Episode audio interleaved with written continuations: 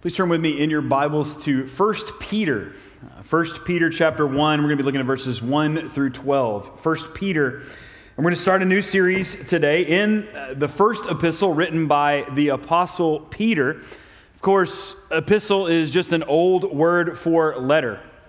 And Peter is the nickname given by Jesus uh, to one of his disciples named Simon who, with his brother Andrew, uh, was a professional fisherman and one of the first disciples that Jesus called to himself. Peter is the first to make the good confession. When Jesus says, who do you say that I am? He is the one who says, You are the Christ, the Son of the living God. And that's when Jesus says, Yes, and you are Peter. And on this rock, the rock of that good confession, I will build my church, and the gates of Hades will not prevail against it. When many followers of Jesus in John chapter 6 are walking away from him because of his hard teachings, as hundreds, if not thousands of people are, are turning away from Jesus and going away from him, he asks his disciples, Are you going to leave me too? And it's Peter who speaks up and says, Lord, to whom shall we go? You have the words of eternal life, and we have come to believe and to know that you are the Holy One of God. Peter is one of three disciples that the Lord takes with him up on the mount to see his glory in the transfiguration. Peter is the apostle who gets out of the boat and walks on water to Jesus, beginning to sink and then having Jesus rescue him. Peter is the impulsive apostle who grabs a sword and cuts off the ear of the high priest's servant when the mob comes to arrest Jesus. Just a few hours earlier, Peter is the one in the upper room who, when Jesus takes off his tunic and wraps it around his waist and is washing the feet of the, the feet of the disciples, he says, Lord, you can't wash my feet. And Jesus says, Well, if I don't wash you, you have no part with me. And so Peter says, Okay, wash my feet and my hands and my head as well. Peter is the apostle who told Jesus on that very night, I will lay down my life for you. And then found himself almost immediately in fulfillment of Jesus' earlier prophecy, denying the Lord not once, but three times, saying, I do not know him. And despite his bitter grief over that failure, Peter is the one who runs to the tomb and who enters the tomb and is the first to find it empty after the resurrection. Peter is the apostle we saw last week who is restored on the beach over a breakfast of fish as Jesus asks him three times, Peter, do you love me? And each time, as Peter affirms his love for the Lord, Jesus responds Feed my lambs, tend my sheep, feed my sheep.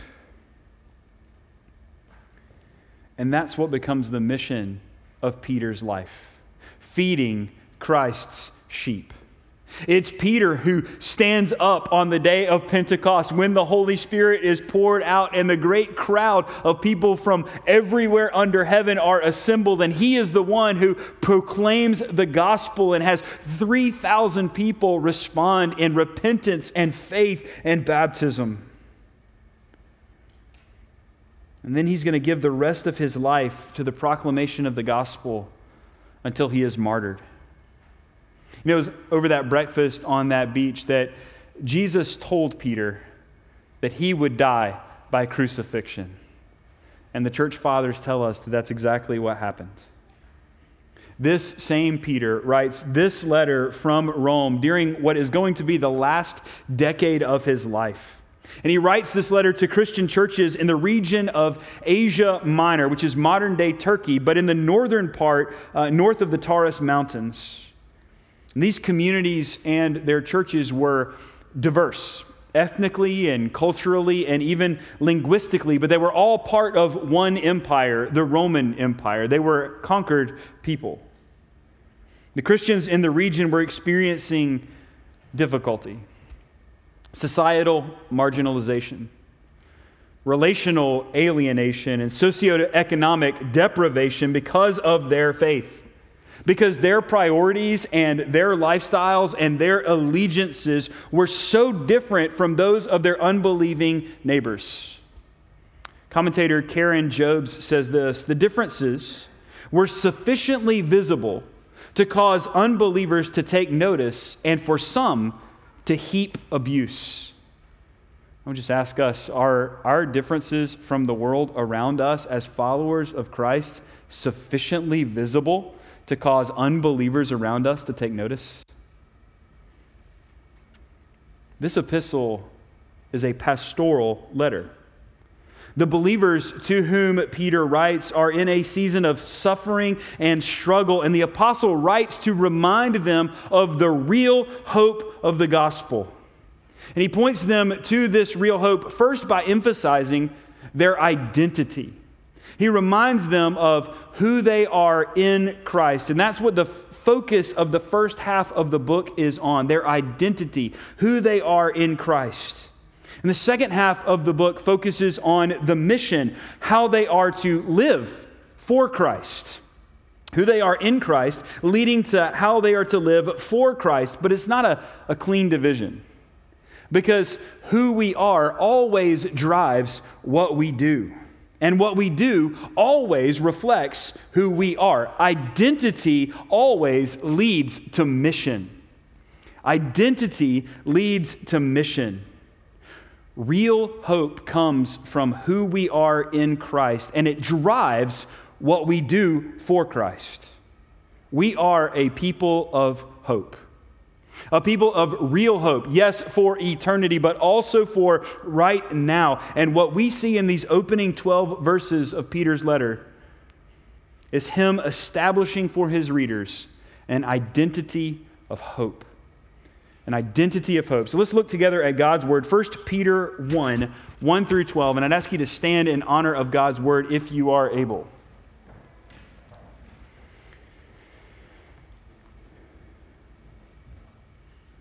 Peter, an apostle of Jesus Christ, to those who are elect exiles of the dispersion in Pontus, Galatia, Cappadocia, Asia, and Bithynia according to the foreknowledge of God the Father, in the sanctification of the Spirit, for obedience to Jesus Christ, and for sprinkling with his blood. May grace and peace be multiplied to you. Blessed be the God and Father of our Lord Jesus Christ. According to his great mercy, he has caused us to be born again to a living hope through the resurrection of Jesus Christ from the dead, to an inheritance that is imperishable, undefiled, and unfading, kept in heaven for you, who by God's power are being guarded through faith for a salvation ready to be revealed at the last time. In this you rejoice, though now for a little while, if necessary, you have been grieved by various trials, so that the tested genuineness of your faith, more precious than gold that perishes though it is tested by fire, may be found to result in praise and glory and honor at the revelation of Jesus Christ. Though you have not seen him, you love him. Though you do not now see him, you believe in him and rejoice with a joy that is inexpressible and filled with glory, obtaining the outcome of your faith, the salvation of your souls. Concerning this salvation, the prophets who prophesied about the grace that was to be yours searched and inquired carefully, inquiring what person or time the Spirit of Christ in them was indicating when he predicted the sufferings of Christ and the subsequent glories. It was revealed to them that they were serving not themselves, but you, in the things that have now been announced to you through those who preach the good news to you by the Holy Spirit sent from heaven. Things into which angels long to look. The grass withers and the flowers fall, but the word of our Lord endures forever. Let's thank the Lord and ask for his help. O Lord our God, Father, Son, and Holy Spirit, you have inspired and preserved this word so that we might hear it, so that we might understand it, so that we might believe it and love it and apply it to our lives. Oh Lord, would you take this identity of hope so clearly articulated by the apostle and help us to apply it to our lives, Lord, that we might live out citizenship in your kingdom before a watching world. And so that we ourselves might glory in the hope and rejoice with a joy that is inexpressible and full of glory. We ask these things in Jesus' name. Amen. You may be seated. Well, this story is uh, going to be a little hard for me to tell uh, as a Braves fan, especially uh, considering how badly the Cubs beat us yesterday. But in uh, game seven of the 2016 World Series, the Cubs blew a 6 to 3 lead uh, over the Cleveland Indians. And so it was tied going into the ninth. But in the ninth inning, the rains began to fall. And the grounds crew came out and they put the tarp over, and the teams retreated to their dugouts and into their clubhouses to wait out the rain. And having blown this lead, where they thought that they were going to win the World Series for the first time in over a century, the players on the Cubs team, the managers, and of course the fans all began to have that sinking, here we go again feeling. But one of the Cubs players, former Atlanta Brave, Jason Heyward, gathered the team together in the weight room behind the dugout.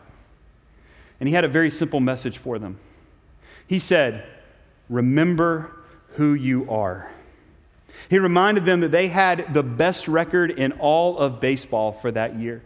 He reminded them that they had already won two difficult series with very good teams. He reminded them that they had already come back from a 3 to 1 deficit in this very World Series to force this game 7. He said, "Remember who you are.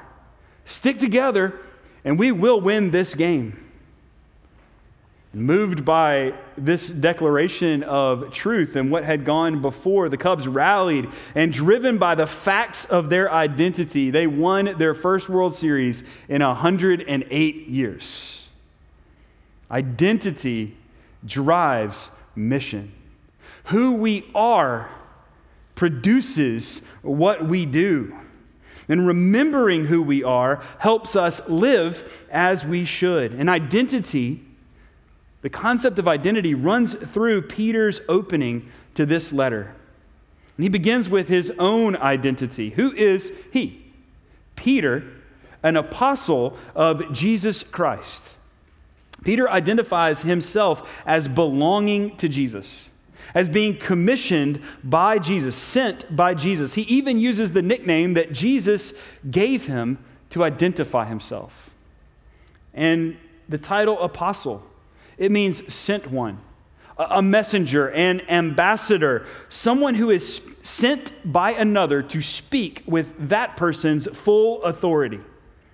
By using this title, Apostle of Jesus Christ, Peter is establishing who he is by identifying whose he is.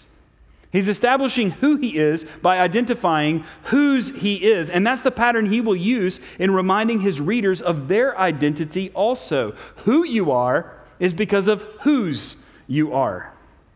Belonging to and being sent by Jesus are central to Peter's understanding of himself. Apostle also communicates his authority.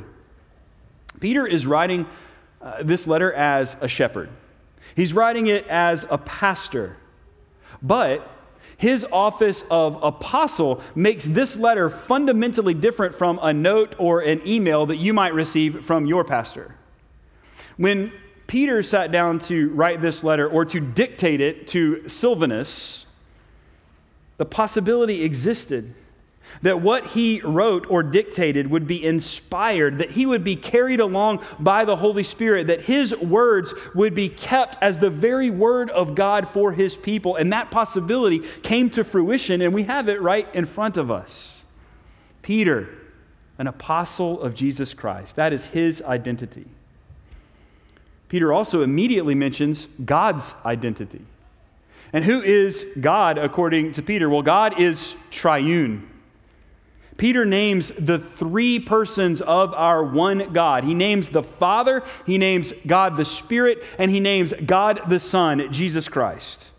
Our shorter catechism, the Westminster Shorter Catechism, does a great job uh, summarizing the Bible's teaching very simply on the Trinity in just two questions Are there more gods than one? There is but one only the living and true God. And this is drawn from Deuteronomy 6 and the Shema that Hebrew people would recite to the Lord and to one another. Hear, O Israel, the Lord our God, the Lord is one. Are there more gods than one? There is but one only, the living and true God. How many persons are there in the Godhead? There are three persons in the Godhead God the Father, God the Son, and God the Holy Spirit. And these three are one God, the same in substance, equal in power and glory. And this is drawn primarily from Matthew chapter 28, the entire teaching of the New Testament on the Trinity, but especially Jesus' proclamation that when we baptize, when we make disciples, we are to do it in the name of the Father, name, not names, name of the Father, the Son, and the Holy Spirit. One God in three persons.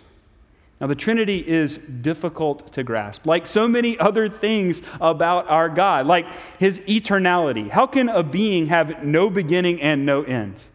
Or his omnipresence. How can a being be everywhere and every when all at once?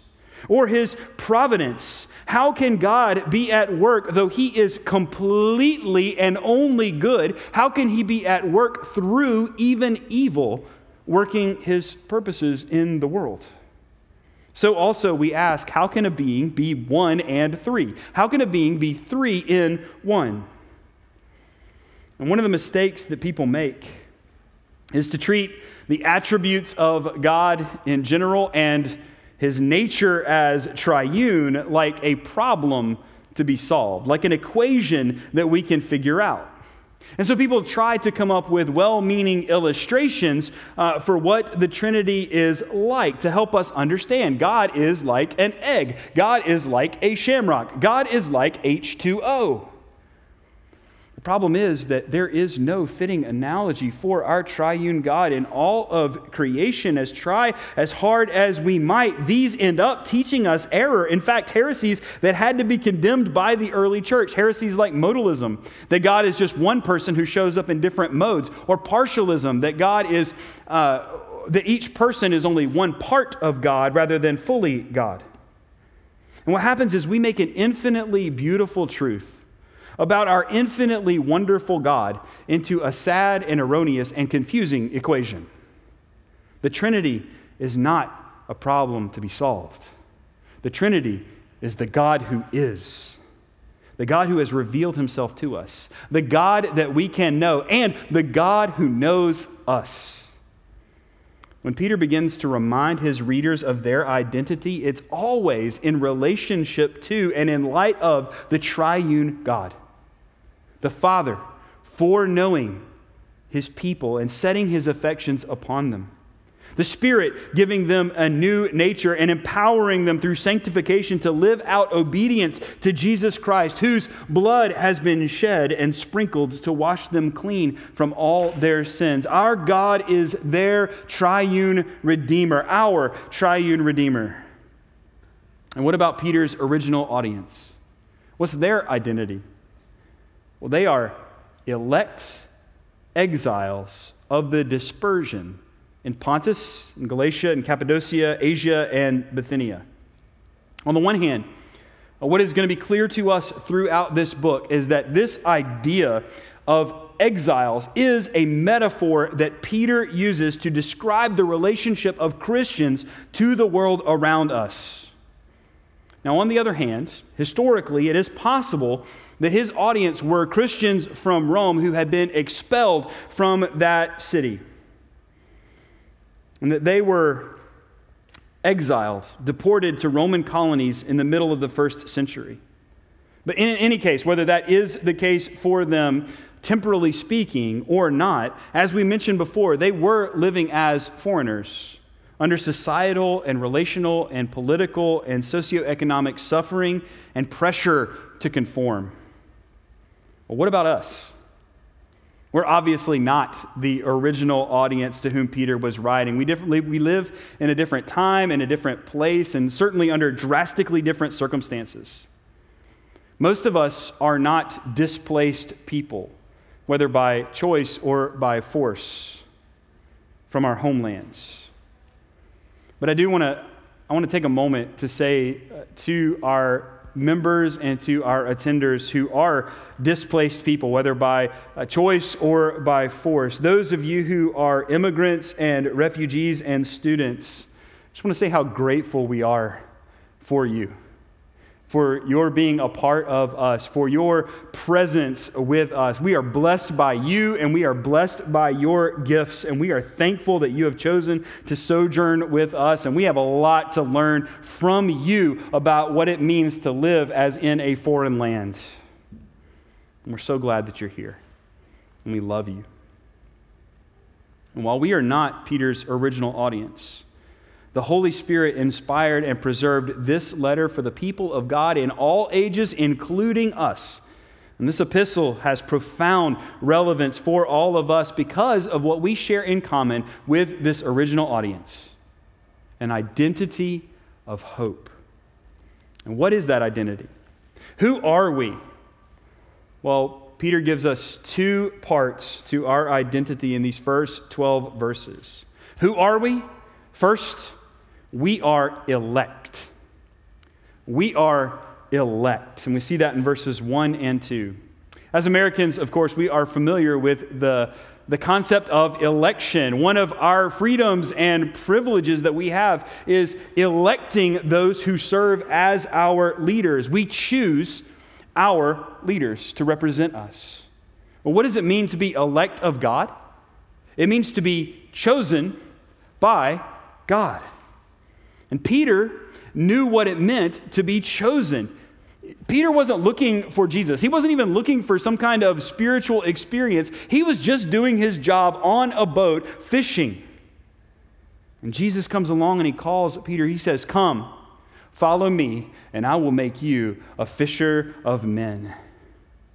And later, Jesus would reiterate that the disciples, including Peter, were elect of God. John chapter 15, verse 16. Jesus says, You did not choose me, but I chose you and appointed you that you should go out and bear fruit and that your fruit should abide. And Peter's story is our story too. We did not choose God, God chose us. Election by God of his people is a theme throughout all of Scripture. All throughout the Old Testament, we see that Abraham was chosen, that Moses was chosen, that David was chosen for salvation and for the role that each played in the story of God's people. In the New Testament, Jesus refers specifically to the elect in Matthew and Mark and Luke. In John, he doesn't use the word elect, but he refers to that same group of people as his sheep who hear his voice and follow him, the ones for whom he lays down his life, the ones that cannot be taken from his hand. He also says in the Gospel of John, those whom the Father has given him. In his letters, the Apostle Paul regularly deals with the concept of election, often reminding believers that they are God's beloved chosen ones. He says it in Romans, in 1 Corinthians, in Colossians, both letters to the Thessalonians, and perhaps most beautifully in Ephesians chapter 1, verses 3 through 6. And I'll read that. Blessed be the God and Father of our Lord Jesus Christ who has blessed us in Christ with every spiritual blessing in the heavenly places, even as he chose us in him before the foundation of the world, that we should be holy and blameless before him. In love, he predestined us for adoption to himself as sons through Jesus Christ, according to the purpose of his will, to the praise of his glorious grace, with which he blessed us in the beloved. If today you are a believer in Jesus Christ, if you have salvation in his name, then you are chosen by God in love. Before you were ever created, before anything was created, God elected you to be his own through Jesus. That's what Peter means when he calls these Christians elect according to the foreknowledge of God the Father.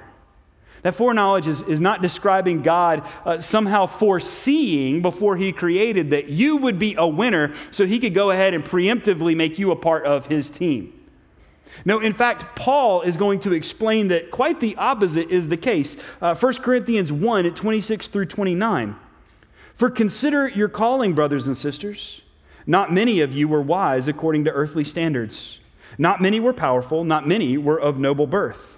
But God chose what is foolish in the world to shame what is wise. God chose what is weak in the world to shame what is strong. God chose what is low and despised in the world, even things that are not, to bring to nothing things that are, so that no human being might boast in the presence of God. As the hymn writer Josiah Conder wrote in 1836, My Lord, I did not choose you, for that could never be. My heart would still refuse you had you not chosen me. You took the sin that stained me. You cleansed me, made me new. Of old, you have ordained me that I should live in you. Unless your grace had called me and taught my darkened mind, the world would have enthralled me. To your glories I'd be blind. My heart knows none above you. For your rich grace I trust. I know, I'm sorry, for your rich grace I thirst. I know that if I love you, you must have loved me first. If you are a believer in the Lord Jesus Christ today, if you have received him and are resting in him alone for your salvation, just like these first century Christians, you are elect of God, loved unconditionally from before the foundation of the world. You are chosen by God. And this is a profoundly humbling truth, and it is foundational to our identity that we can live as people of hope because we, through no, nothing about ourselves, but only the love and pleasure of God, are chosen by Him and loved by Him. This formula blessed be the God and Father of our Lord Jesus Christ you know, according to the foreknowledge of God the Father and the sanctification of the Spirit and obedience to Jesus Christ and for sprinkling with his blood.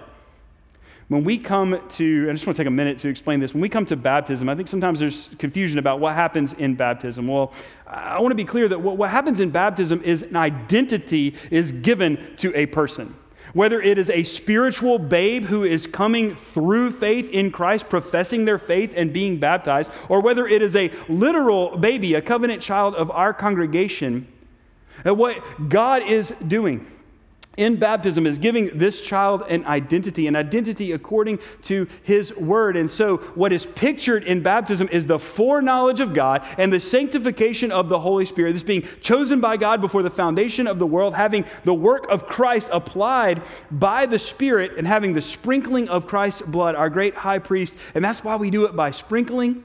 It images Christ's high priestly work, and it's why often uh, we don't only apply it to professing believers, but also to helpless children, because before we could have ever done anything, before we could have ever chosen God, He chose us.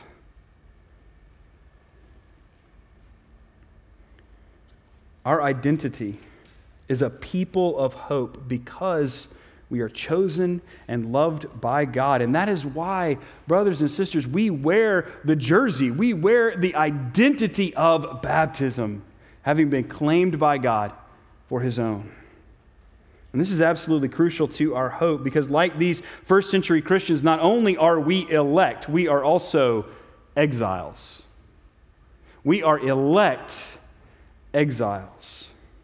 Being elect of God means living as exiles. It means living as foreigners, as sojourners, as immigrants, as refugees, as resident aliens in this world. As Jesus puts it in his prayer to the Father in John 17, we are most certainly in this world, but we are equally certainly not of this world. Now, when we were born into this world, we were of this world. We were born children of our father Adam, having inherited his sin and being sinners by nature and by choice. We were bound to darkness and death. We were not resident aliens, we were resident citizens of this world by birth in the kingdom of this world. And we were quite at home in our native country. We were actively in rebellion against God and justly under his wrath and curse. But then something happened. Because God set his affections on us before the foundation of the world, because God called you by name from before the foundation of the world, because God loved you while you were still a sinner, he gave you a new birth. You were born a citizen of this world. And God, in love for you, gave you a new birth. In John chapter 3, a Pharisee named Nicodemus comes to Jesus in the cover of night, and he tells uh, Jesus, Hey, listen, we know that you are a teacher come from God because you're doing these amazing miracles. And Jesus doesn't even respond to what Nicodemus says. He says instead, Unless one is born again, he cannot enter the kingdom of God.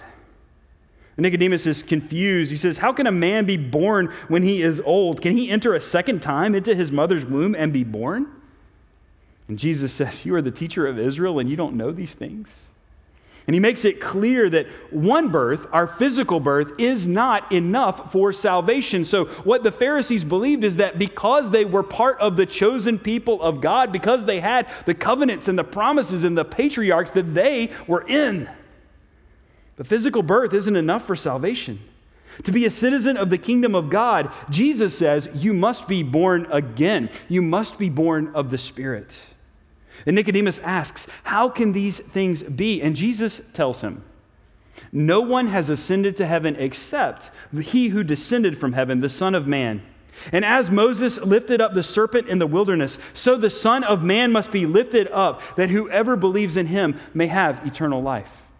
Now, that reference to Moses is from Numbers 21 when God uh, sends judgment on his people for their grumbling and complaining about God's good provision for them in the wilderness. He sends poisonous snakes into their camp. And they begin to bite the Israelites, and some of them get ill, and some of them even die. And Moses begins to intercede for his people, and God says, Well, I'll make a way of salvation. I'll make a way for them to live. I want you to make a, a bronze serpent and I want you to put it up on a pole. And anyone who comes and looks to that serpent in faith will be saved and they'll be healed. You were born physically alive, but spiritually dead. And God so loved you, He refused to let you perish with the kingdom of darkness and death. So He sent His Son to be lifted up on a cross, to receive God's justice for your sin in your place so that you could look to him in faith and live. But in your spiritual deadness, you could not lift your eyes to Christ. You could not repent and believe the gospel. So, in love and mercy, God the Holy Spirit comes and He takes out our heart of stone, our dead heart, and He gives us a heart of flesh, a heart that is living and responsive to God, and is able to look to Christ in faith. And when we do, the Spirit unites us to Jesus in his righteous life and in his atoning death and in his victorious resurrection. This is how Peter says it in verse 3 Blessed be the God and Father of our Lord Jesus Christ. He has caused us to be born again to a living hope through the resurrection of Jesus from the dead. Your salvation was purposed by God the Father and accomplished by God the Son and applied by God the Holy Spirit. You have been raised from death to life. You have been transferred from citizenship in the kingdom of darkness and death into the kingdom of God and His marvelous light. You have been born again to a living hope, and you've been given an identity of hope. And this identity comes with an eternal inheritance, imperishable undefiled and unfading. Life and joy that will never perish and will never spoil and will never, will never fade, but is being kept secure for you, God's chosen and loved child. See, this, this identity comes not only with an eternal inheritance, but also an eternal insurance. You are being guarded by the power of God through faith. You have hope for eternity, and you have hope for right now because God chose you and rescued you, and He will keep you because you have been born again. We have been given an identity of hope through the election of God. But this changes our relationship to the world. Our identity of hope changes our relationship to the world. To be elect is to be chosen by God, but to be an exile is to be opposed by the world. To be elect is to be chosen by God, but to be an, ex- an exile is to be opposed by the world. Now, I want us to be very clear that, that being opposed by the world does not give us permission to see and to treat our neighbors and the nations, the unbelieving people around us, as our enemies to be defeated. No. They are the very people to whom Christ has called us. They are a people to be loved and pointed to the good news of the gospel. And part of that means enduring opposition. And opposition comes in many forms, endless forms of opposition from the world to us. I just want to mention briefly three. Uh, first, the world attempts to claim you. One way that the world opposes us is that it, it, attempts to claim us, and that doesn't feel like opposition. In fact, it feels good when the world wants to accept us, when the world wants to give us its approval, where the world wants us to pull into its values, its desires, and its allegiances. The world tries to claim us, but because we are chosen by God, because we are loved by God, because we are redeemed by God, because we are no longer primarily citizens of this country and this world, but citizens of the very kingdom of God, our identity cannot be in the things of the world. Now, the things of the world are not always bad. There are so many blessings in the world. Who made the world? God. The earth is the Lord's and everything in it. So there's so much good, right? And yet, none of the things of the world can be our central identity anymore. We cannot be defined by our work, by our vocation. We cannot be defined by our income. We cannot be defined by our heritage. We cannot be defined primarily by our ethnicity. We cannot be defined by our nationality. We cannot be defined by our politics. We cannot be defined by the things of the world. We can't be defined by our marital status. We can't be defined by all the things in the world that want to claim us and have us use them as our primary identity. It is good to enjoy the good blessings of God. We said that repeatedly in our series of Ecclesiastes, right? It is good to enjoy God's good blessings to us, to His glory. But we must never make God's good temporal blessings our identity. Because we will only uh, enjoy this temporary life for a little while, and we will live in the kingdom of God forever. The world attempts to claim us. If the world can't claim us, as was true of these first century believers, then the world attempts to control you. It tries to define the parameters by which you can live as a citizen of the kingdom of heaven. It tries to place limits on how much Jesus you can really bring into public life. The world tries to control us. And this is, I would say that the, the world claiming us is probably the biggest internal danger to us because we feel drawn to the world and the things of the world. So that's the most immediately deadly for us. But the second one, the place that we're beginning to feel more tension and more opposition as citizens of the United States, is in this attempt to control just how much of the Lord and his kingdom we can bring into public life. And we need to be aware of that.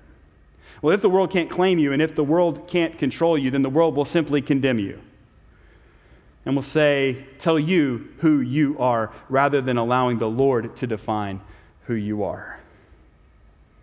And this is what the believers Peter was writing to were facing.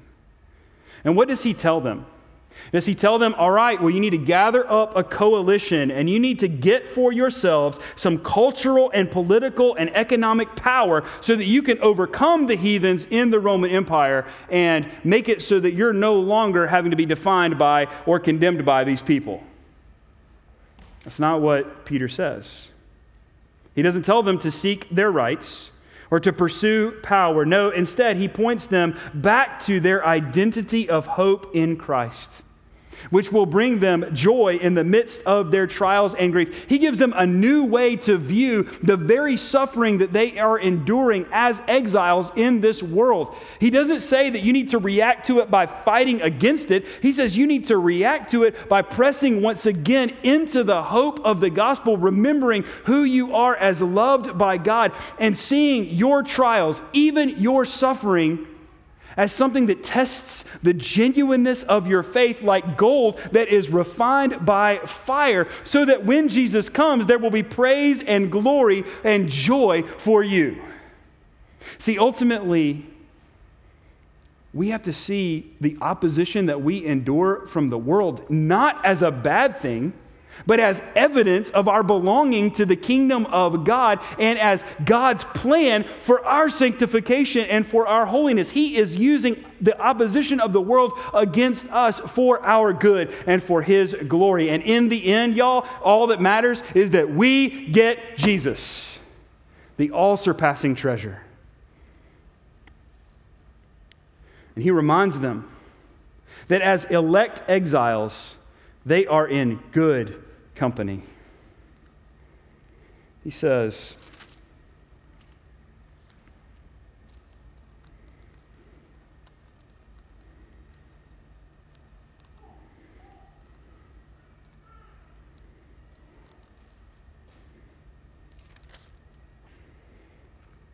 concerning this salvation.